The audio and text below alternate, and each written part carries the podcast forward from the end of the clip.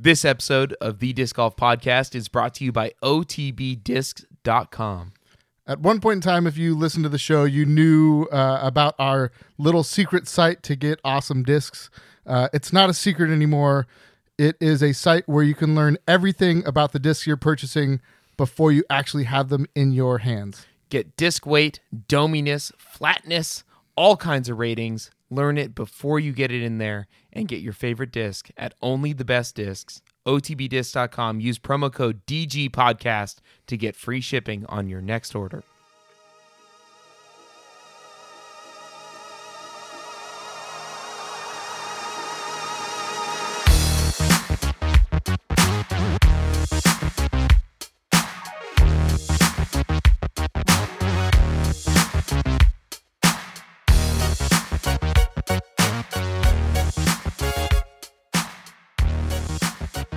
What's up, disc golfers? Welcome to episode 198 of the Disc Golf Podcast. My name is Robin, and virtually across from me, my longtime friend, avid disc golfer, Joe. Hey, friends. Welcome back. Yeah, we are. This is a big deal. We are going to do a deer review for the first time in like 2 months. Like a real one. More like or less. It was fun with Simon, but this is like a for real. We threw the disc. We feel really confident in throwing the disc, and we have a beer that we're both drinking and reviewing. Yeah. Like the Simon one was rushed. We didn't throw the tactic enough. We still need to get more throws on it. We had people message us, and we addressed it with them on the show, too, that we felt we needed more run with the tactic in more situations to say whether it belonged in our DGP bag. So this is our first like actual deer review where Joe and I went to a field, socially distanced. We each had our own disc. We didn't throw the other person's disc. We didn't touch the other person's disc.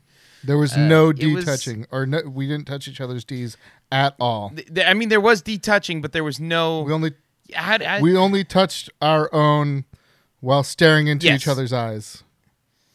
Well, I mean here and there. There was both. There was some.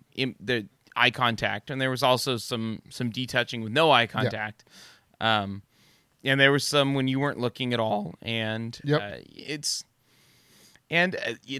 berry bushes were thick on a couple of throws. I had to definitely whack through some thick bushes to get at least one throw of mine. It was actually a D of mine that, anyways, whatever. It was my D. That's true. My D put in the brush. Okay. This is. I was trying to have a wholesome conversation about how we finally got back to our disc reviewing process, and this has clearly gone a whole nother direction very quickly. I don't know what you're talking about. And I would like to apologize to all the kids out there that are listening. And also, maybe you shouldn't. I would also like to say, but thanks for listening. Yeah, but just maybe. Don't listen to this podcast if you don't understand what the last 2 minutes were about. And if you do, I don't even know where to go with that. Sorry? I don't know. You're one cool baby. But no. But it was great. We actually got out. It was a beautiful day. It was a field that we know well and we're able to throw. I was a little bit off. Joe was throwing pretty well. So it was nice to have that, because that's one of the things that really helps is even if one of us is off and not quite throwing very well, if the other one is on and their form is right and they're throwing pretty well on that day, I can still see and know what a disc is supposed to do. Well, we know each other's power and throws so well that knowing what it does for you, it's pretty easy to then put it to myself and say like, extrapolate, then it'll fly like X for me because it throws like Y for Robin and vice versa. And and knowing when I like just oated the crap out of something and turned it over and had all kinds of wobble in it or released it way late with some Annie, and that sort of thing, which was what I was basically doing a lot of today, unfortunately. Which it was funny, though. You put a buzz in my hand and it wasn't a problem at all. I was going to bring that up. Yeah, that's exactly what happened. A buzz? Oh, I know how to throw this. Any other disc, even very similar to a buzz, no fucking clue how it's going, where it's going. I think we've just hinted as to what the Deer Review category might be. But yeah, it was fantastic. It was good. It was a beautiful day, and I'm glad that we're able to get out and do that, and I hope we get many, many more in soon, because we have a huge pile of discs that we need to review. Like, I literally, there's like 11 or 12 just here on the table next to me of discs that are potential reviews, and there's like another 10 or 12 that are up on the racks that I need to bring down just so I don't lose track of them. Yeah, we're rolling deep on disc choices at this point, and then these manufacturers keep coming out with new discs, and it just sucks. I mean, it's a hard. Great problem to have, but it is a problem.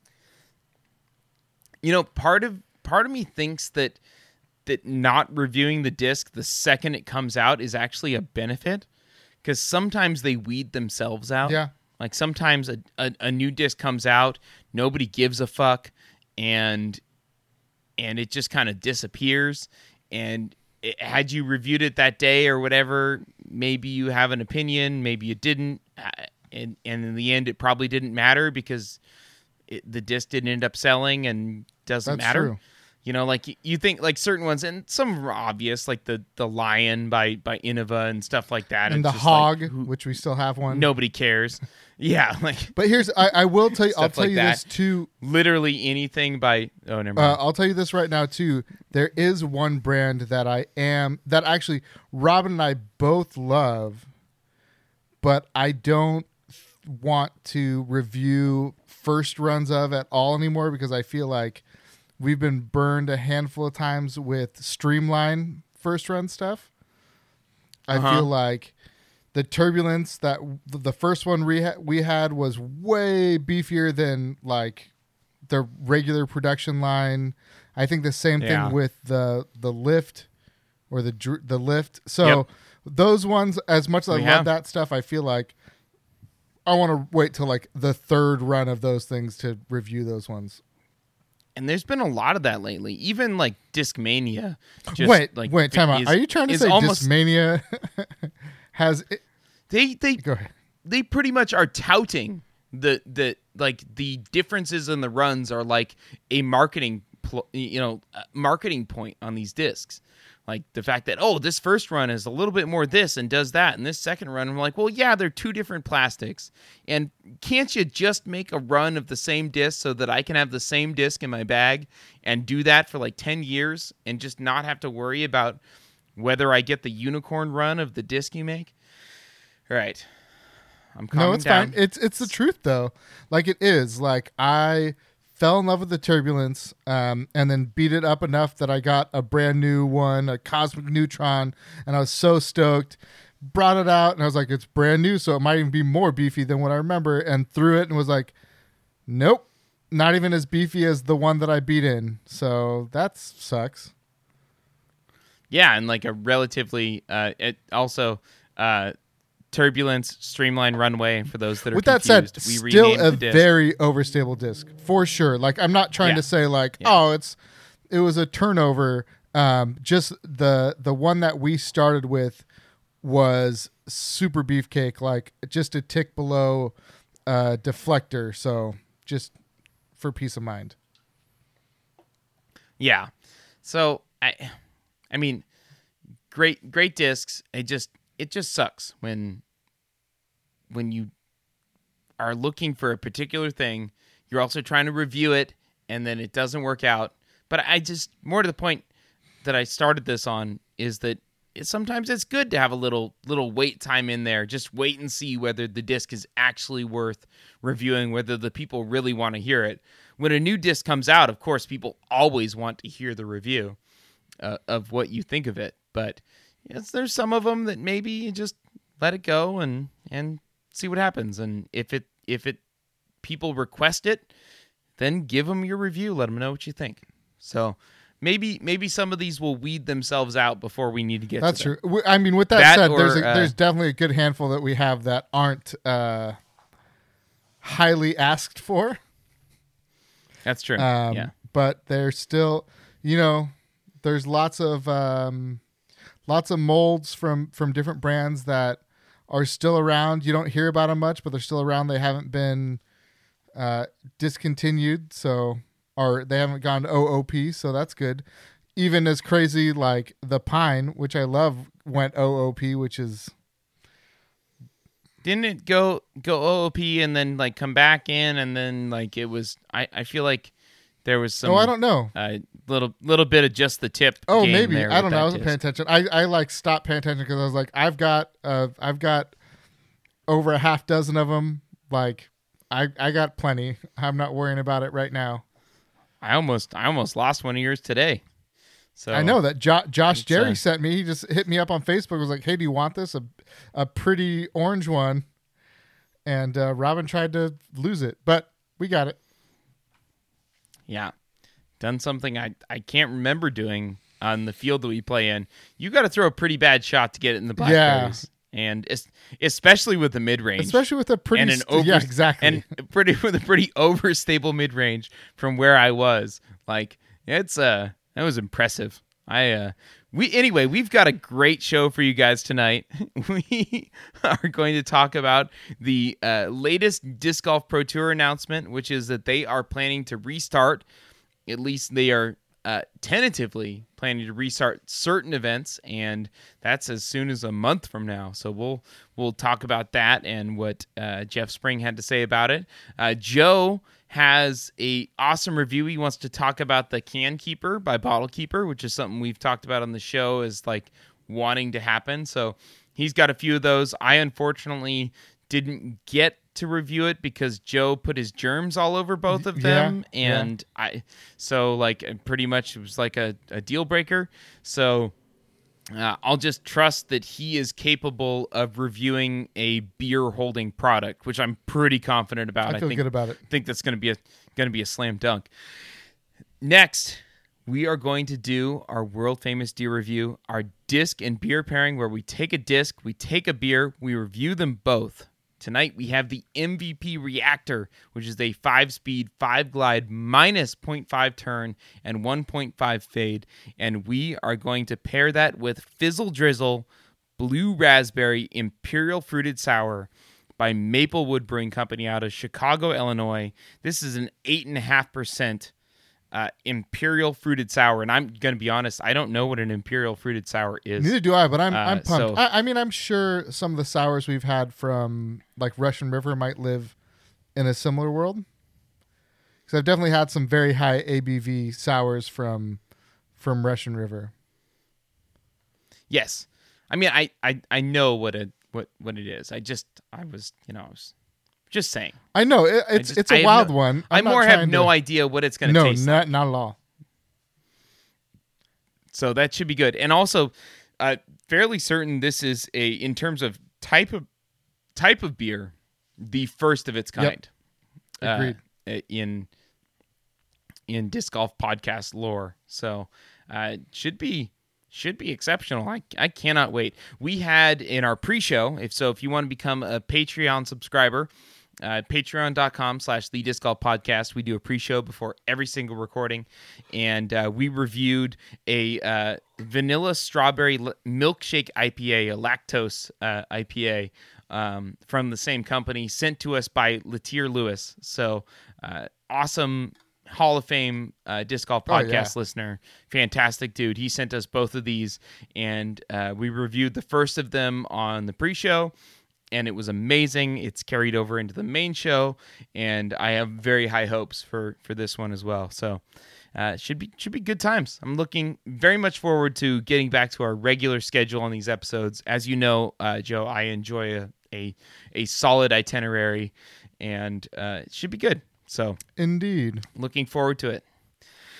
All right, so you want to do your Can Keeper thing, or you want to get into Disc Golf Pro Tour first? I can jump into Can Keeper. I can roll with that. Okay. So let's do it. They started putting out Can Keepers probably over a year ago. I've been paying attention. You know, we were big on the Bottle Keeper, and I'll tell you right now, love the Bottle Keeper. 22 game has kind of slowed down, And I mean, if you've been listening to the show for the past year and a half or so, like the majority of the top breweries have moved to the can game, mostly 16 ounce, you know, lovely beers. So when the Can Keeper first came out, it was all 12 ounce cans. Not to say that there aren't some great beers that come out in 12 ounce cans, but the perfect wheelhouse for the Disc Golf Podcast is for sure that 16 ounce little bombers you can roll with your with you throughout the course. So I was hesitant to check out the Can Keeper, but a few months ago, and they may have brought it out before them, but a few months ago I found out that Can Keeper started making bomber size 16 ounce Can Keepers, and I reached out to them. They were awesome, sent them out. They took the pieces that we loved about the Bottle Keeper and definitely brought it to the next level. So to be totally honest, the Bottle Keeper really was a way to hide the beer, in my opinion, more than keep the beer cold. I think they do a decent job of keeping the beer cold, but it's really just a thin strip of neoprene inside the Bottle Keeper to kind of insulate it. Yeah, it really was just to have covert beers on the go, to be honest. Worked well. Yeah, totally. You know, their whole slogan was keep it cold, and, you know, I think Rob and I did air quotes pretty much every time we talked about that being the reason we love the Bottle Keeper. But the Can Keeper, they actually make true on that. One quick insertion here. I was able to get two 22-ounce beers into Disneyland 3 days in a row. Hell yeah. Which they have a fairly good security practice there in terms of going through like it.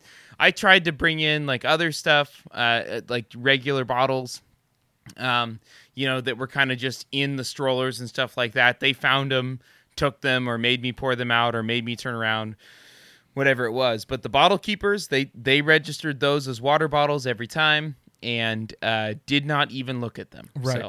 So, good times. So I've also tried to take them to a concert, and it didn't work. Oh, so. Really? You got caught with Bottle Keepers at a concert? I didn't get caught. They just want to take water bottles in? No, they were opening them.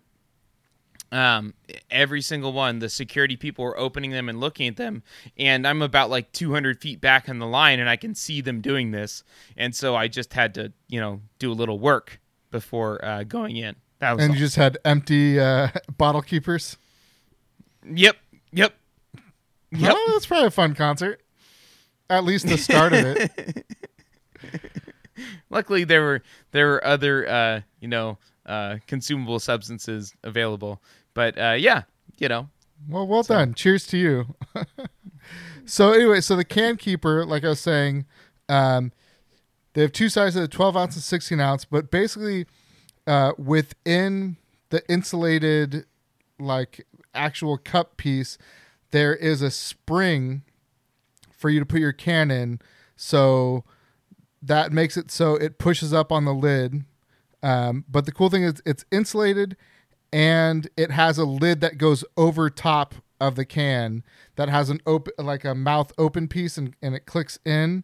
So it just looks like a nice coffee mug, like a nice insulated coffee mug that you can drink out of. I've pulled them out multiple times in the craziness we're going through. Taking neighborhood walks as a family is a regular thing, and I think we talked about the Bottle Keeper all the time. But this is super clean, covert, and unlike the Bottle Keeper, it actually does a really good job of keeping the beer cold. I was telling Robin, I could see myself having a handful of these even just to like be a mini ice chest for a nice beer at the end of the round. Like it cleanly keeps it cold. You know, just like the Bottle Keeper, it does a good job, but if you're rolling around with it, like in the side pocket of your bag and the beer's open, but the little lid is closed on the Can Keeper, like it's still going to fizz up and spill out. Like it's not going to be a perfect seal. I did notice too, and I don't think this is a big issue. I think Bottle Keeper will help you out if you run into this issue, but because they sent it to us for free, I'm not going to be upset about it. But I did notice, so the same lid fits on both the 12 ounce and the 16 ounce at the same width, obviously, because cans have the same, you know, same diameter regardless of whether it's a 12 or 16 ounce can. But I did have one lid that fit really snug, and I didn't have like any leakage at all when drinking. And then one of the lids was like just a little bit off. And there was not big spillage, but definitely like a little trickle here and there. Not enough to really care, especially when you're drinking cold beer. But I did notice there was that little difference. But ultimately, it keeps the beers super cold for a long time. You can drink out of it. It's super covert. It kind of hits all the points that I've wanted. I like tried to drunkenly talk Robin into trying to figure out how we could do this ourselves. Like we tried to map out how to make this happen. And realized it was just dumb for us to try and do that, but Can Keeper pulled it together and made it happen. So it's a great beer koozie, keeps your beer cold and puts a lid on it, makes it look like a coffee cup. Everything you'd want out of it, it is. And like I said, the wonky top, I'm sure if you purchase from them, because I know I've had some issues with like Bottle Keepers in the past and been able to reach out to them and say, hey, like they changed the size of the screw-in top on the Bottle Keeper. And I remember like reaching out saying, hey, the long one works way better than the short one that I had. And they just sent me out new long ones, no problem. Their customer service is pretty fantastic. I love it. I've been using it pretty much nonstop. Easy to clean. It's a little bit more steps than you would think to clean, but nothing too rough. It's great, you know, you walk to work and you want to walk home and have a beverage. Like I did that more than once. I'll tell you right now, I brought a 16-ounce can to work in the Can Keeper, worked a full day, like 8 hours with it in my Can Keeper, and popped my beer on the walk home.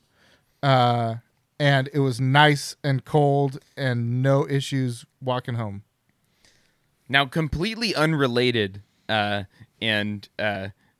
our one of our awesome listeners moderator in our Slack group, Joey Pseudo in Slack, sent us BrewMate Hopsulator Trio, essentially similar product like Can Keepers, and I've yet to like actually try one, but he says he loves them, and I can't wait to try these on the course and let you guys know how whether they work or not. They're slightly different style than what Joe just described. They don't fully house the beer, which I could see positives and negatives to. You know, like the fact that the Can Keeper ones fully enclose the beer, you have like cleaning issues that are as a result. This one, there's no way any beer is going to get in the inside right. Well, of it. And plus it's like a tumbler. Because it's got like a rubber seal and you're still using the top of the beer can. So I'll be interested to see how these work. And he claims that they have, he claims they have similar insulating capability. So it'd be cool. Check these out. But yeah, the craft brew world has moved to the pint can. So that's what they're now designing these things for. Should be good times. Yeah. All right, you ready to get back to disc golf? Let's talk about it. So the Disc Golf Pro Tour announced today, more or less, I believe this morning, which is today is the 28th, I believe, of May, and this episode will come out on the 29th. And so they have announced a couple things. They are saying that the Pro Tour is going to restart on June 26th, and they're going to start that with the Dynamic Discs Open, which will be in Emporia. So a dynamic disc produced event there in Emporia, and they'll get moving with their schedule. Some events on their schedule are kind of pending, and other events are confirmed. It really kind of depends on local jurisdictions at the moment. The main thing that I think are big notes right now is that the SF Open and the Portland Open have both been canceled. So Jeff Spring gave some commentary on that. There's a couple of reasons, and I think the real reason he said a lot of them restriction stuff like that. I think the real reason is, and he mentioned these two, but having a bunch of people travel to San Francisco and trying to find a place to stay, with all these restrictions going on, it ain't happening. And then similar with Portland, it's just a difficult area to get everybody housed properly and safely. And the biggest thing, I think it just doesn't match the rest of the schedule. There's these two events that are way over on the West Coast, with none of the other connecting events happening, that made it normal for a touring disc golfer to add it to their schedule. Now all of those events have either been canceled or postponed, and it just doesn't make sense to have all these stops on the East Coast and Midwest, and then just suddenly pop over to Portland and San Francisco for these events. So I think logistically they're just trying to keep it close to their vest and make sure that they're keeping in mind the players and the safety, and also knowing that this all can change very quickly.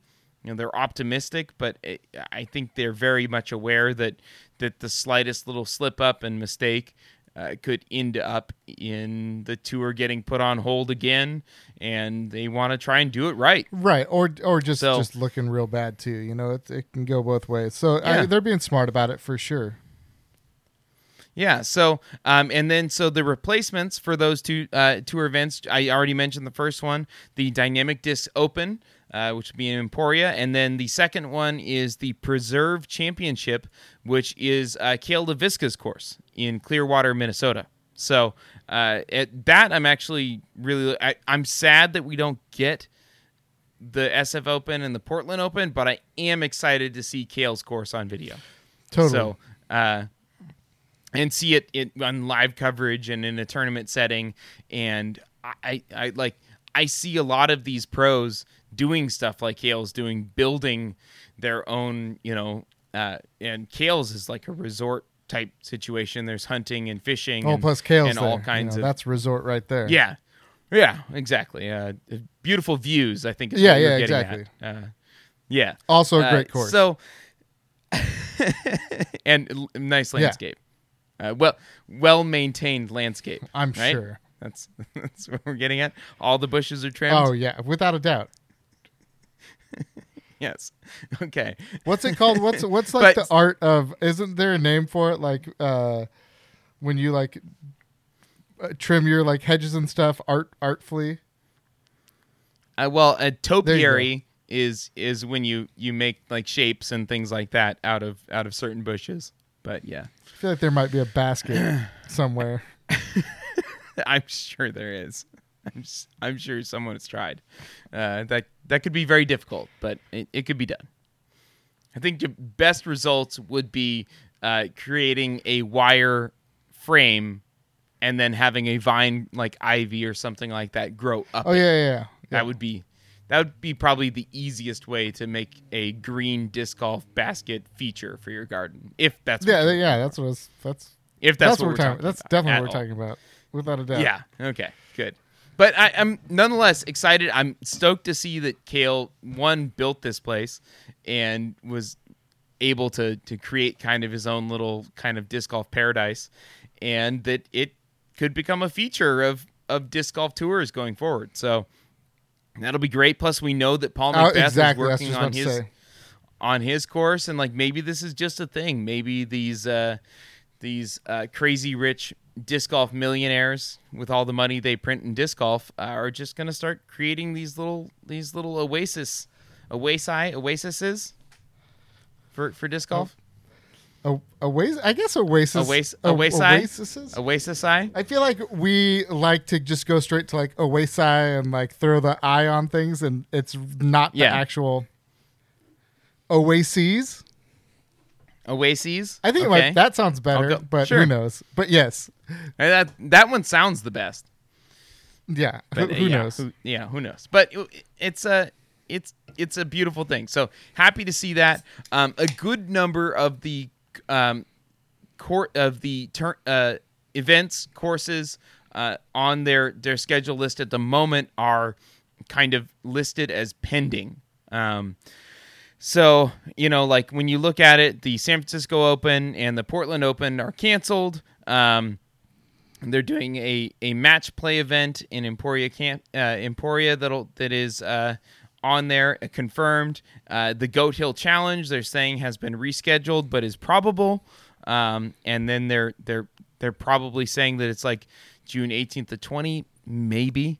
So that if you look at their website on Disc Golf Pro Tour, dgpt.com, you can see what events they've moved. I'm not going to go through all of them because there's quite a few. And it's also just a fluid situation. There could be changes. There are other disc golf tournaments that are happening soon that are not National Tour, which were all canceled, and not Disc Golf Pro Tour. And there could be disc golfers that are like, look, I need to go compete. I need to go try to make some money. I'm going to drive from Texas out to the Majestic and play. And then maybe something happens and this all changes to no fault of the Disc Golf Pro Tour or anyone else. But so this is all kind of best case scenario. And I just kind of hope that it all works. I really do. I obviously, anyone playing disc golf, I don't want to overthink it. I want to be hopeful. And I just kind of like these days with everything, I'm just like, okay, I hope this happens. It sounds like they're doing the right thing. I hope that other rogue tournaments don't mismanage their situations because they don't have strong leadership to make sure that people aren't being reckless on the course and endangering others, and therefore, you know, putting other disc golf tournaments in danger as a result. So I hope that everyone out there is being safe when they do start playing tournaments, and that the Disc Golf Pro Tour can go off. I think the biggest thing out of all of this, I mean, the Disc Golf Pro Tour couldn't be in a better spot to just absolutely gobble up the lion's share of the disc golf eyeballs. So did they? Because I did not read this. Work's been a little crazy. Did they talk about crowds? Yeah, there really won't be any. That's what I was hoping. Makes the most sense. There's going to be testing. They were talking about having testing for the players. They will have camera crews and normal cards that will be required to practice social distancing. So that'll all be in place. And then no people, no none of the standard kind of Disc Golf Pro Tour flying circus event type stuff. That goes along with it. It'll be just focusing on disc golf, and that's fine. On the disc golf and the live coverage. Good. So I think that's going to be great, and I think the quality of video, like it's this. We talked about this, I don't know, over a month ago. This is a sport that's built to come back during this time. That social distancing, all that kind of stuff, is kind of built in. I think this type of sport can be done very well. I feel like there's a ton of like respect in the game of disc golf, so like respecting each other's space and all that kind of stuff. I'm excited. Yeah, I mean, I don't think you see a ton of people in your back pocket all that often in disc golf anyway. Only when we're on a trip. Yeah, that's true. But I mean, for the most part, it's a very easy sport to maintain social distance. And if anything, you know, disc golfers talk about loving the crowd and seeing the people out there. But when they're throwing and playing, they want you to shut the fuck up and disappear and stop moving. Like they don't want to see you in the background. They don't want you to move in the background. They don't want you to affect their shot. They don't want you to stop their shot from doing something. They don't want a disc to hit you. Like really. Like spectators are they are way more of a pain to the disc golf professionals than they are a positive. We love to see it on the footage. It shows that our sport is growing, and being out there is awesome too. But I would bet, whether they say it or not, I think most pros would probably say they love to see the people out there because it's more merchandise they sell at the end of the day and stuff like that. But you know, you get down to brass tacks, and the number of times they had someone running behind their shot to get to the next tee to do something when they were trying to bang a huge putt that could have been the difference between them cashing or not, and things like that. I think that they are totally 100% fine. And I did you watch The Last Dance, the Michael Jordan documentary, at all? I did not. I don't. Can you watch it? I didn't even try it. Can I watch it without having a cable subscription? It's on Hulu. Is it on like the live Hulu type shit though? Because you've had shows that. No, it's on non-live Hulu. Then I'll watch it. It's on regular Hulu. It's just you can't watch it live. But so Michael Jordan documentary. Yeah. One of the things that they talked about, and I don't remember the specific episode, but is like you roll the ball out for these people no matter where they are, no matter what they're doing, and they will compete to the death. Type like these type of competitors, it doesn't matter whether there's 10 people in the room or 60,000. They want to just destroy the person across from them and win at all costs. And that's the same thing with our disc golf competitors. Spectators or not, we will get the same sport. You will get the same person wanting to be the best possible player out there. And I think it'll be, yeah. I think it'll work out great. And we've said in past episodes, I think we'll get better live coverage too, just because less obstacles, less cell usage. I think we'll get some pretty solid coverage. What? I think it'll be great. Disc Golf Pro Tour needs to green light right now. One, beer sponsors. That's true. Yeah. Two, like it just needs to roll the way of like of golf, of like let the disc golfers, or I guess brands in general, like the disc manufacturers need to let disc golfers throw like 15 different logos on their shirts and just make their money. Just like NASCAR, totally. NASCAR like, shirts. Let them do it, but I think like. I don't see like why they green couldn't. Light beer, because that industry is it's not booming. They're still getting hit hard too, but I know I'm drinking more beer than I did, and that's a big thing to say. I think that has nothing to do with the Disc Golf Pro Tour. I think it has to do with the contracts they sign with the disc manufacturers. True. That's true. I think call. That's totally up to the player. If the player wants to do that, they need to make sure in their contract that they're allowed to. And so I don't think that has anything to do with Disc Golf Pro Tour. I think it's just in their current contracts, maybe the manufacturer has the exclusive rights to the stuff that's on their shirt, and they can advertise their bag or whatever. But that's probably just like a player leverage thing that needs to happen in the future, where they say, look, you're not paying me enough. I can get all of this money from Anheuser-Busch to have Bud Light on the back of my shirt, and I'll throw your discs and I'll pimp them, but I'm going to have Anheuser-Busch on the back of my shirt, and it's going to pay my bills. And it's fine. That's my thought. Yeah, so, totally fine. So disc golf manufacturers, because I know you're all listening right now, the heads of all disc brands are paying attention. Who's going to be the first disc brand to step up and be like, I don't care. Get after it. Make your money. Get more eyes on what we're doing. Throw that PBR logo on your headband and go.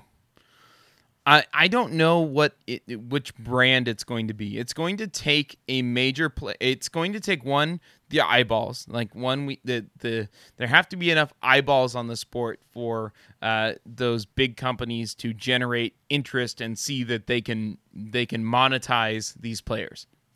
And then, as we've seen, these contracts that these players sign are not long, right? And it would only take one off season for.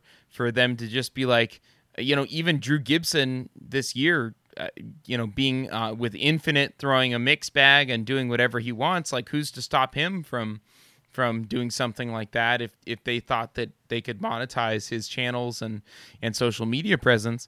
But I think it'll just be something along those lines. And then the next time Paul McBeth signs a contract, he says, look, I'll sign with you and I'll do another 4 years. I'll do another this or that. But this clause right here that says that I have to have a shirt that says only Discraft on it, we're not doing that this time.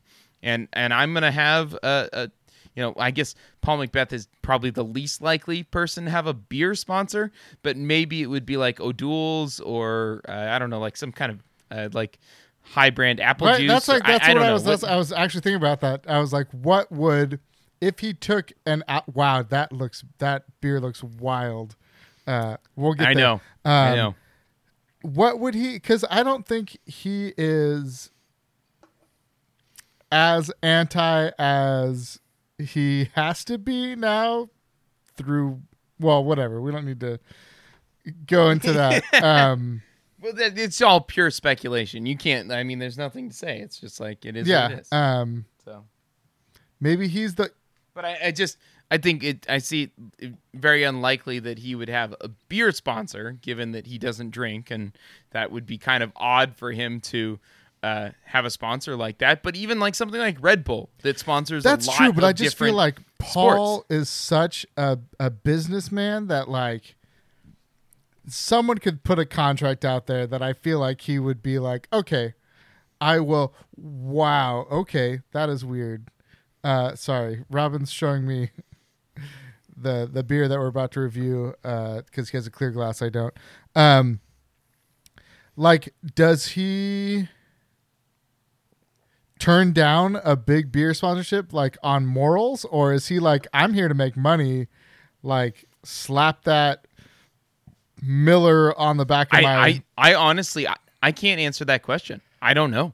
I would think that if a big sponsor like that came through, I just don't know. I'd be speculating on how he feels about something, but I think Paul McBeth, given what I've seen of him throughout his career, likes money. And if you put a big enough number in front of him, he would do it. I mean, what's the harm really? It's not like he's, I don't know. Right. Yeah. Don't know. So, but that's just my guess. Right. Like whenever I always defer to that sort of stuff, a business mind for me, like if the dollars make sense, I you know, They'll do it no matter who they are. I feel like he could go hometown and go like super. He doesn't have to do the major brewers. Like I think he could do like the brewery. Oh yeah, but they're not gonna. That's not give him a good chunk and be repping home. No, that's never happening. This would have to be like this would have to be a major brand coming through and across the sport. But I would see I think before we see individual players sponsored by things like that, we will see, like we've seen with the San Francisco Open, sponsored by Absolute Extracts, cannabis company. I think we'll see tournaments first. Sponsored by this sort of stuff. That's how they'll dip their toe in the water and see, hey, how much does this actually generate? Do you think Kale's tournament will be sponsored by Labatt Brewing, and they'll just say like, we're basically Canada? I don't think so. You're pretty great though. Sure. That's the only Canadian beer I could come up with quickly. People in Minnesota just like screaming at their phones right now of all the wonderful breweries that they have there. No, I'm talking major brands. I'm not talking. There are amazing. oh, you just got to just pile on. No, there's amazing breweries in Minnesota, like for sure. I think we've had a good amount here and there. Like there's great stuff, but we're talking. Money over quality of beer. No, I know. I mean, you just shot down the brewery. Like, I did, because I think it would have to be like, for the kind of money you're talking about to sway a player, it can't be just like a regular. Well, and I think like craft brewery. How many craft breweries do you see sponsoring athletic events? That's my point. Many, and I think Labatt probably has I'm major brand like money. Coors, Miller, Bud Light, like those sorts of companies that sponsor. I bet Labatt is owned by one of those. Probably is. I mean, most beers are owned by one of those in some way, so it's not uncommon. All right, Joe, you ready to do a deer review? Do you have any closing thoughts on the Disc Golf Pro Tour and their goals to restart on June 26th and all that? Or are you good?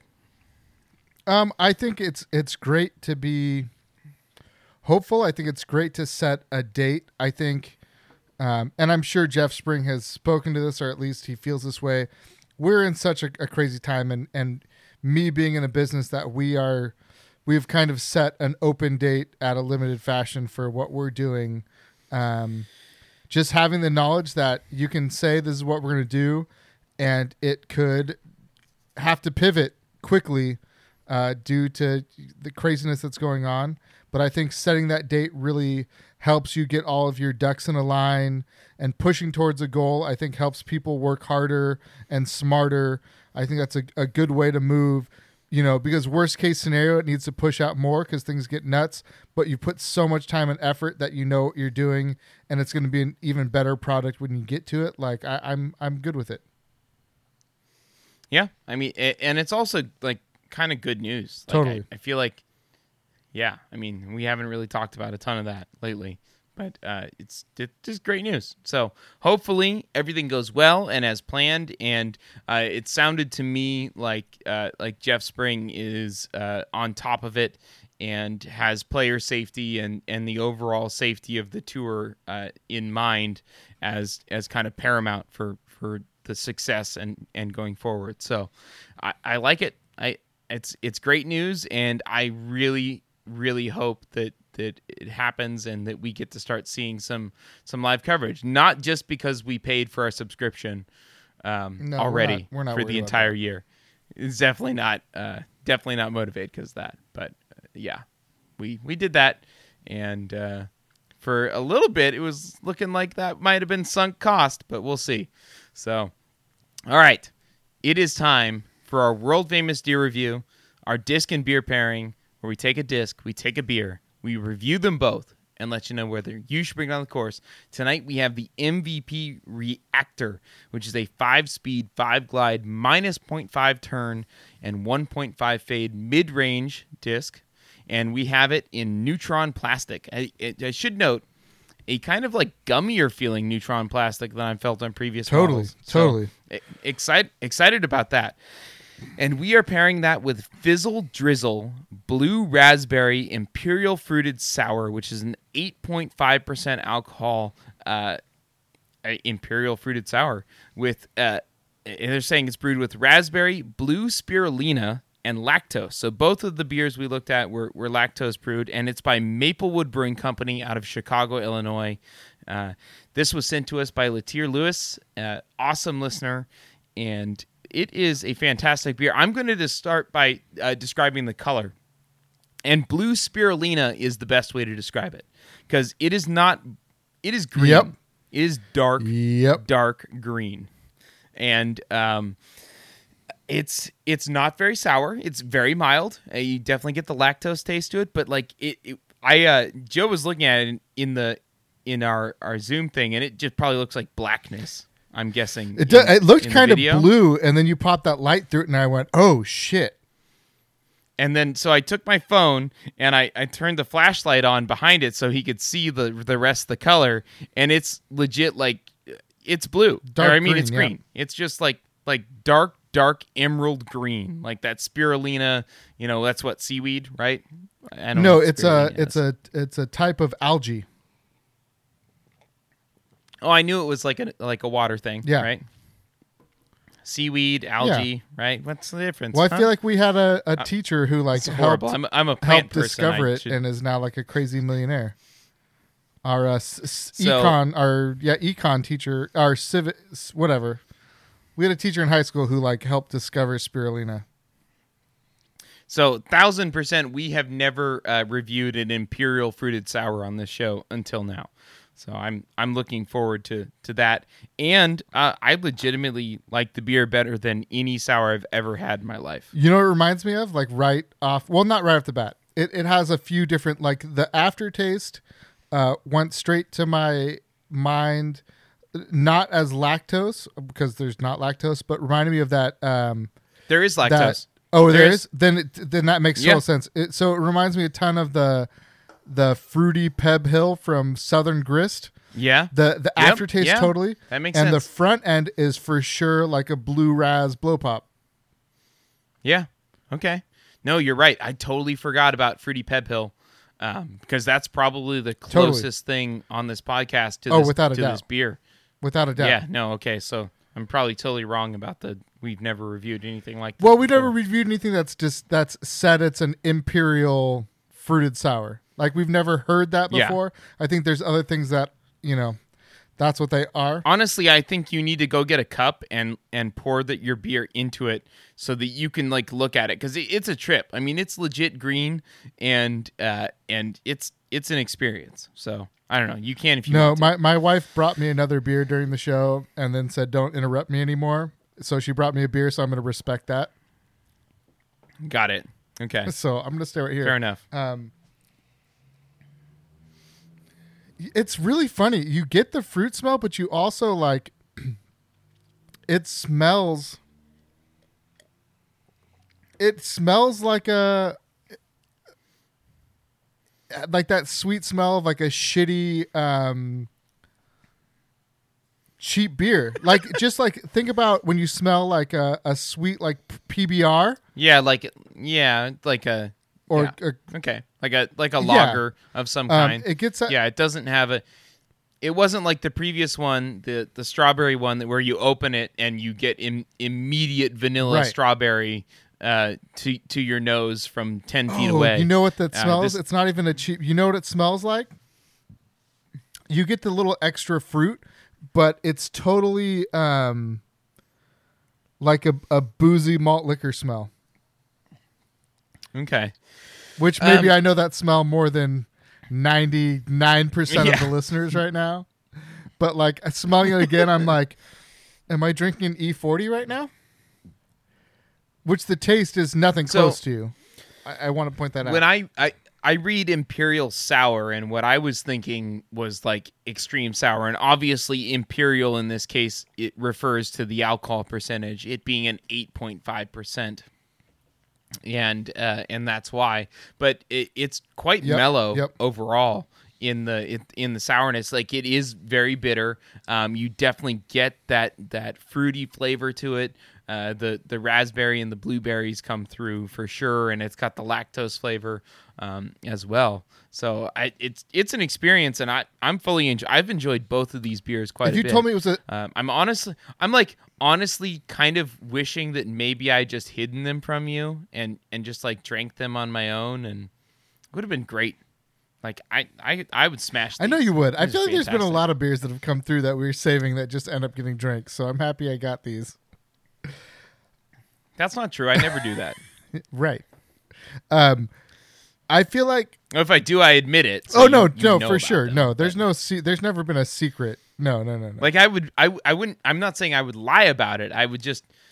Maybe I did say I was going to lie about it, but I probably wouldn't in real life. I would just be like, "Hey Joe, I drank these and they were delicious." No, I don't think that's what you would do. Or I'd text you and be like, "I'm going to drink this. You have like." 20 minutes to go get the other one. I do feel like you would cushion it though. I feel like you probably wouldn't tell me how good it was. Like you'd probably be like, they were all right. Just because like you don't want me to be upset that I missed out on something really nice. If you told me going back to the beer, if you told me it was a like sour blue raz soda and I had a couple beers in me, I would just drink it and not realize it was 8.5% alcohol. Yeah, no, it definitely super dangerous. So Maplewood Brewing Company, Chicago, Illinois, sent by Latier Lewis. Thank you very much. These are fantastic. All right, Disc, you ready to talk about the MVP Reactor, which is brand new. They just released it. Apparently, I was reading something about it being like an old mold that they redid or something like that. I forget what it was. I was just... I read the thing briefly and was like, what the fuck are they talking about? We got a whole channel on Slack that will tell us tomorrow when this drops. It was on a disc golf manufacturer that shall not be named, and I read the description. I think it's straight off of MVP's crap, but their marketing read on the disc. But it was something like, this disc is an old soul. I forget what it was. But I'll bring it up right now. But in any case, a 5-speed, 5-glide, minus 0.5 turn, 1.5 fade, mid-range driver. So it says, so here it is. So after MVP discontinued several older mids, the Reactor is the first to be born from the ashes. Okay, that's what it was. That's what I read that sentence. I'm like, what does that even mean? Like, is this like... Are they bringing something back? Or no, it just sounds like they had a lot of mids and they were like, these weren't what we wanted. We finally figured out this is what we want. Sounds like they hired a copywriter that got a little excited about their job for a second. Well, because I think this is, and I guess I'm not spoiling because I'll just jump right into it. I think this is what they've been looking for a very long time. Yeah, so it goes on to say the Reactor is a workhorse mid-range designed to follow any line and fill any slot in the bag, and will handle big hyzers as well as big turnovers. So those are all of the disc review cliches that you can put in one sentence right there. That is exceptional. Yeah. I mean, what are we going to do? What do we do now, Joe? I mean, I will jump in and say... I don't think it's that off, to be honest. Really? I think it's more overstable than that. I think it is, but I don't think it's like wildly overstable. Like I do think it'll hold an Anheuser if you put it like it's not going to fight out of like a hard Anheuser, a slight one for sure. You'll have a nice little eke out, but it doesn't finish super hard. No, and it's not going to pull out of an Anheuser right away. I mean, you threw a pine today that didn't fight out of an Anheuser. That's true. It was into a headwind, and it was honestly a really terrible shot. So no, I mean, but it's super like low profile for a nice mid. It's super flat, which I love. It feels really good in the hand, and I don't think the numbers are that off. So. Oh, that's what they were missing from the review. Feels good in the hand. That was the one thing they needed to add in. I mean, it does, though. It really does. What we'll just add on to that, because that's a huge cliche for a lot of people, but it feels good in the hand. You told me this in the field because it's low profile, it's flat, doesn't have a super wide rim. The plastic is nice and kind of gummy. Totally. So like you feel like you got good grip with it. So like that's when like that gets said by a ton of different disc reviewers, but when Joe said it just now, those are his reasons. It was kind of low profile. It's flat. The rim has, a good mid-range rim, and the plastic was nice and gummy for good grip. So yeah. That was the what are your just out of curiosity, what are your feels bad in the rim qualities, or feels bad in the hand qualities? Like what are the top two things that if it feels terrible in your hand, why is that? I really don't like domey mids or putters, and I don't like deep mids and putters. Okay. Which a lot of times those go hand in hand. Most of the time, but not always. But yeah, and like a wider rim on a mid, I don't like as much because then it gets in that weird world between fairway and mid, and that bothers me. And really, when power gripping, it's not a big piece. But if you're ever throwing things with like a fan grip, and you have like a wild, like flared out rim, like a comet or whatnot. It can be funky, but mostly just, you know, a small rim, flat, and not deep are, you know, like the three pieces to perfection when I'm throwing mids for me. Sweet. So a lot of people... Go ahead, continue. I did. Go ahead. No, I said go ahead, continue. I just wanted to add clarification to that. To my blanket statements, to my joining in on the... No, yeah, totally. Yeah. Well, I mean, it's important. Like, there's to add reasoning behind those without things, a doubt. And like, you had a reason for saying it. You weren't like, and I understand what you meant, but because we talked about it in the field, but I think it was important to elaborate. So I know, kind of rolling into this review, like I said at the top of the show, a lot of people were like, Joe, you got to throw this. You always talk about blah, blah, blah. Because I always was asking for a pine in Gyro, right? Because I kind of felt like I had a buzz in Gyro, but I wanted that little more stable. And what I honestly really realized with the Reactor is that I never really had a buzz in Gyro. With that said, this is so much closer to the buzz than any other Gyro disc there is, in all the positive ways and like the reasons that we love the buzz. You can launch it. It goes straight forever. It doesn't have a big fade. Like, I'd almost call it like a 0-turn 1 fade. But if you give it air, it'll leak over. It'll have a nice flare out. But it's not super beefy. It is overstable. As far like when you're calling straight with no fade stable, it is more stable than that. The glide is money. Like, I think we both had a few throws that we were kind of surprised that it got out to where it was. With that said, we also had a few throws that we thought it got out a little further. But I think those were based on earlier throws being like, well, I threw it like that earlier and it went way farther than I thought. Why didn't it do it this time? It's a very clean, nice, consistent disc. It was not... It might flip up, but we threw with some headwind and whatnot. It was never a worry about turning this disc over, which is not something I could say about most of the Gyro mids I've thrown. Like, even the Matrix, if you crank it with some oat too, it'll turn over. I think both of us threw like a good. I threw a good amount of oat with the Reactor, and still. It didn't fully turn over. It always finished left. Great disc. Yeah, I had some real bad shots. I had an exceptionally poor field day with this disc, and it still managed to kind of salvage me in quite a few shots. I did like the there was a couple of times where I released it a little too high.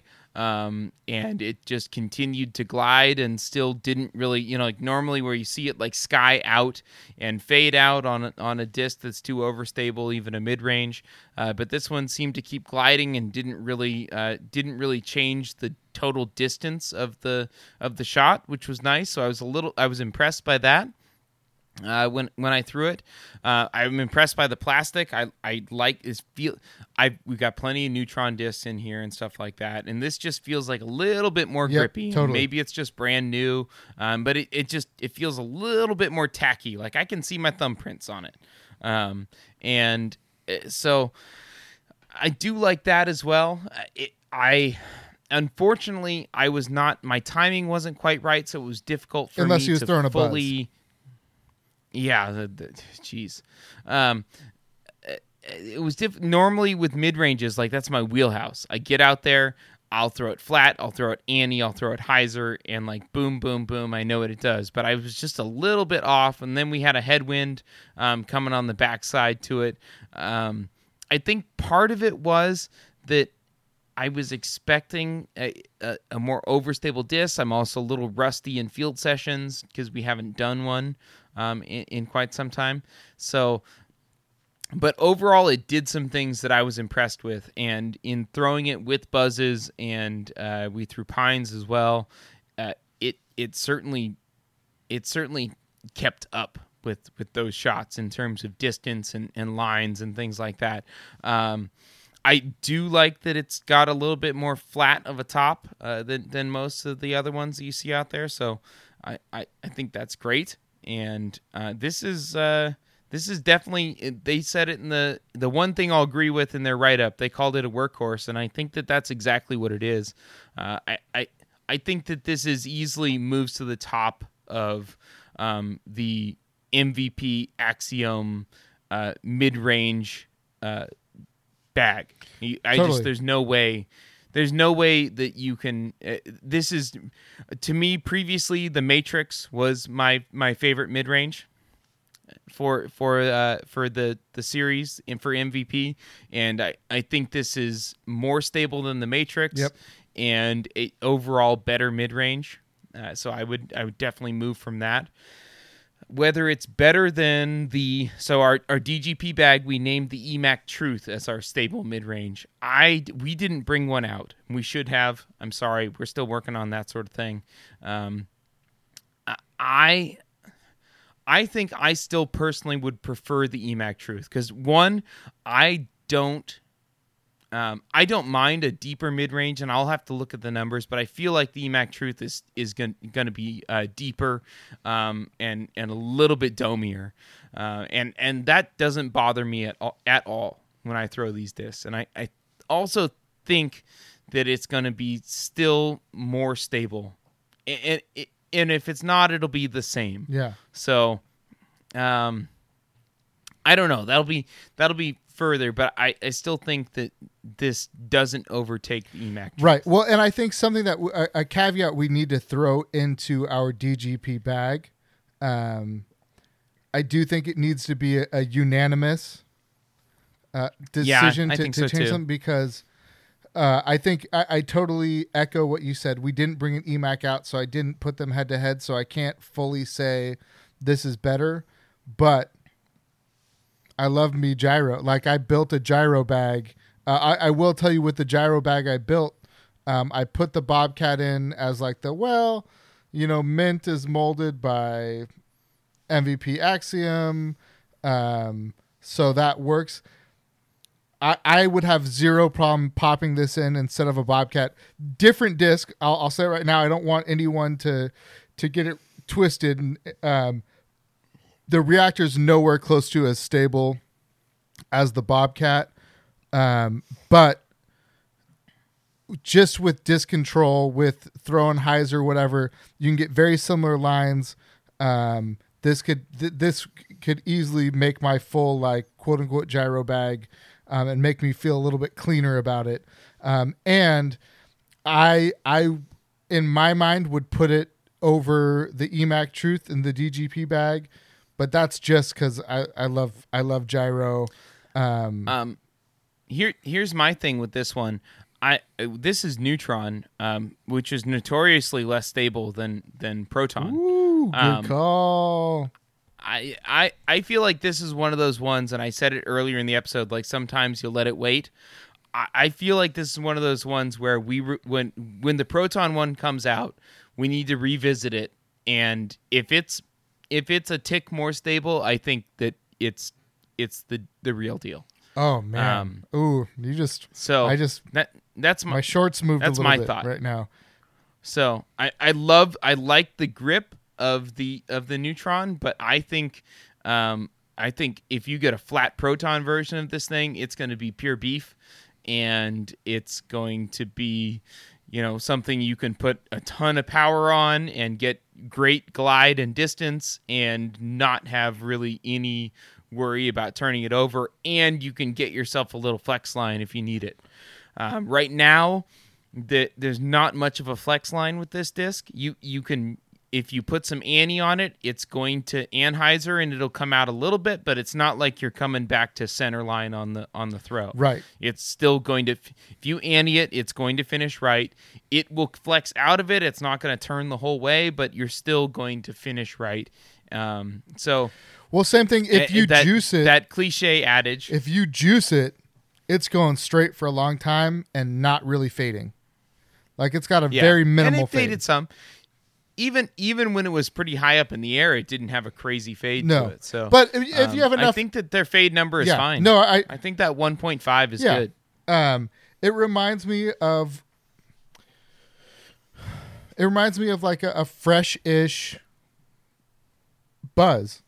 Like, it has a nice little fade. You can crank it. It's going to be laser beam. I really enjoyed the flight. It, like Robin said, is not at all what we were expecting. I think everything we were hearing in Slack and people talking about was that it was going to be like the tick below the Turbulence, the Runway, or someone I think even said it was like, and I could totally have it wrong, that it was like a Runway, but Gyro, or maybe it was something different, but Gyro. Oh no, Bobcat, but Gyro. Definitely not close to as stable as a Bobcat, but it definitely has a beautiful world to live in. And like Robin said, MVP has found their workhorse mid-range 110%. Like, this is what they've been looking for forever, for that spot, for that buzz, rock, EMAC Truth world. Yeah, and just to add a note to the stability on there, we did throw it in some significant headwind, not crazy, but probably 12 miles an hour, 12 to 15, and it held up just fine. With really no change in the flight path, and that's really what you want to see when you're looking for wind resistance. Is not that it holds up and does it, but that the flight path didn't change that much from your standard shot, no wind shot. Like, you could still throw the same, 340 foot or 350 foot hyzer with it. Yeah, straight shot. And like I said, we did not throw with Bobcats, but we threw with Pines, and the Pine was definitely more stable than the Reactor, without a doubt. So, it was fantastic. I really liked it. We'll have to. I would like to see other plastic options come out. I honestly think that Proton is probably the way to go going forward for something like this, but I do like Neutron plastic as well. So with that said, so I'm looking forward to Proton. So we already brought up the DGP bag, which I guess lets everyone know it's not gonna even crack our bags. Like, if we go straight to DGP, that's true. It's not going to touch our bag, so it's not going in. We're going to have to work on that. Yeah, I was thinking about that as you jump right into the DGP. I was like, we probably should have talked about if it's going in our bag and then gone to the DGP bag, but whatever. And we'll get there. Totally. As we iron out the details on this. I mean, we really fucked up by not bringing out the disc that it compares to in the DGP bag in the first place. So, which we need to... But the thing is, that wouldn't even been what it was, because we were expecting it to be something else. So we almost need to bring out like all of the mids or the whatever the category is we're throwing. No, I think this is for sure in the EMAC Truth category. It is, but originally, we thought it was in like the Bobcat range. No, that's true. Yeah. Okay. Yeah. So we thought it was. Yeah, we thought it was in the. I don't know that. That you told me that when I got there, but when I read about it online prior said that it was more like what we're talking about. Oh, so I didn't read online. Now. I read Slack, which I love all my Slack peoples, but I shouldn't have taken... Anyways. Yeah. So it's not going to my bag. So I think the buzz, I mean, the buzz is the buzz, is the buzz is the buzz. Like, that's not coming out of either one of our bags, I think... Is there a more certain not going in Robin's bag than this stable mid-range review? Like, is there just... whenever I say 5-speed, 5-glide, minus anything between 0 and 1 turn, and... Between 1 and 2, or even... Between 1 and 0 and 2 fade. No. Is there ever a more certain that doesn't exist. Not going in Robin's bag? The day that happens, it'll be like the most amazing disc ever that you'll just fill your bag. It'll be more amazing than when you get an ace. I mean, honestly, like it's less probable, which is just that's crazy. You're talking crazy. That's wild. That's wild in and of itself. Like, your odds of getting an ace are extremely low, and without a doubt. and just taking into account that me changing out the buzz is even lower than that. I mean, it's just a whole nother echelon of lowness. No, totally. So anyways, not going in our bags. The beer, I could start my day with this bad boy. Like, this could be a breakfast one, just a fruit bomb to roll. Maybe an ice cold one at the end of a round, but like mid round, I don't know that I'm rocking a fizzle drizzle. Yeah. This has to be cold. Yeah, it absolutely does. You have to provide coldness for it. Two, I think that this has to be like enjoyed sitting down in a glass, something along those lines where you can appreciate the color and aroma and all that sort of stuff. So yeah, I'm going to agree. I don't think this is a coarse beer. While it is delicious and highly effective at 8.5%. I mean, I would, but like I said, very particular times, of course. It's not a roll through the course drink beer, but it is lovely. I would feel bad, honestly. This is one of those beers like there's really good beers that you want to sit right. and should you go enjoy. Find it and drink it? Yes. Should you smash one on the course? Probably not. Yeah, probably hang out and enjoy the actual flavors somewhere else. I don't think this is a coarse beer. It's a fantastic beer. Yeah, it is. So, all right. So is this an Ofer, like an Ofer 6? Yeah. Or what are we calling this? This is the PDGA National Tour. And the SF Open and Portland Open. It's not happening. But yeah. So unfortunately, very respected, but not happening. The system we set up to honor good discs that didn't quite make the cut, we failed once again. Like, we have a disc that we really enjoyed that has tons of great qualities, a beer we really enjoyed that has tons of great qualities, but the criteria that we've set up for judging them calls it an Ofer. Well, I'm very on the fence for the DGP bag. I know you are. I really like this disc. I could pick this up and throw it and have 100% confidence in it, no problem. So I'm gonna make this one argument for us. I don't think that the decision has to be made in the moment of the deer review. I do think that we have to be sure to have the DGP competition in our throwing sessions. Totally. Yep. With us from here on out. And that should have been, I mean, we really should have known that. That's kind of like, unzip your pants before you go pee territory. We're still learning. Of incompetence. We're still learning. How many times did you pee your pants when you were a little kid? Hey, man, if you're on the rugby field, you just take a knee and you don't have to, there's no zipper at all. You just do it. There's a reason kids like, have diapers, man. You just got to figure it out. So it's there. So, I'm fully okay with, at a later date, past the episode, being like, okay, I threw this alongside the EMAC Truth, and I legitimately think it's better. But I personally, I think that time comes when the Proton one comes, and I think that's when I'm into it. I'm into it, for sure. And same thing with the Tactic. I need to throw the Tactic a lot more, and then I can tell you whether it's better than the Entropy. I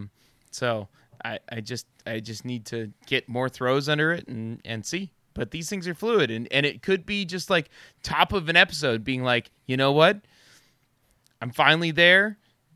Joe and I threw this again, and we fully believe that this disc is better than that. So it could be just totally random, like this podcast is for pretty much the entire time. Well, it'll set up like Beautiful Worlds too, where like this one, I will make sure that we do that, because I really like it, and I'm sure we'll have the other way too, where we'll have something new and you'll be like, I also brought out this one. Yeah. Because I think you should throw it some more. Like, it'll be good because we'll push it. That's like going to build. We'll have that passive aggressive. Not passive aggressive. Like, I think it'll be very clear and honest, being like, I really like this. I feel like you didn't give it the right chance, and that's fine. Be kind of like the, hey Joe, it's hole 12, and you're, wow, look, you're 5 down. That's pretty close to your course record. World. Maybe you should. That's different. Maybe you should try to birdie the rest of the holes and go for a new high score. What do you? Why'd you get an ace? That? Stop acting like a pussy. Just put it in the basket. Oh, Joe, you don't have to emasculate yourself. That's not fair. Listen, I'm just trying to pump myself up. That's how I work. Oh, man. All right. Well, that's all we got for you on this episode of the Disc Golf Podcast. Thank you for listening. Thank you to everyone that reviewed the podcast after my plea last week for more reviews. We actually reached 200 reviews before this episode, which was amazing. But keep doing it, by all means. I love reading them. I will make sure in an upcoming episode to read some of my favorites that came through. There was quite a few, like 13 or 14 that came through in the last week, written reviews that were all kinds of awesome. So thank you, everyone that took the time to do that. We really appreciate it. And we love all of you. Next, patreon.com/thediscgolfpodcast. We do a pre-show before every single show, and it's awesome. If you like the show, you ran out of episodes. There's like 120 of them already on there on Patreon, ready for you to listen to. They are unscripted. They are ridiculous. There are even more candid thoughts on the game of disc golf. We are very much loose on that. Might also be some farts in there. Who knows? There could be those too. So check it out, patreon.com/thediscgolfpodcast. And check out OTBDiscs.com. Use promo code DGPodcast to get free shipping on your next order. They are the best online disc golf retailer in the world, and we love them very much. So OTBDiscs.com.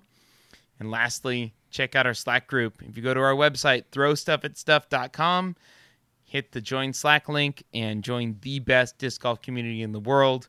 We'll welcome you, and you can chat disc golf with all kinds of people all over the place. In the meantime, I hope your courses have opened and you can get out there and throw stuff at stuff. This is a song for the aceless. For those with aces, listen closely. You don't always have to huck it hard. In fact, sometimes that's not right to do. Sometimes you got to lay it up and fucking outrun an ace or two. Sometimes you got to ease if you wanna put the D's in the B's. Sometimes you got to say, hey, I'm gonna throw it softly. I'm gonna huck it gently. I'm gonna flick it smoothly. I'm gonna toss it so sweetly. And then you say, hey, I hit some metal. And then you say, wait a minute, Robin, I think I'm starting to get it now. Could you feel my throw for me? That's fucking teamwork. What's your favorite disc? That's cool with me. It's not a trespass, but I guess it works for you. What's your favorite beer? The only answer is an IPA, so let's go to the bar. And then I'm gonna flick it so sweetly. Then I'll fucking hook it softly. And then I'll fucking throw it perfectly. But then I'm gonna hook it.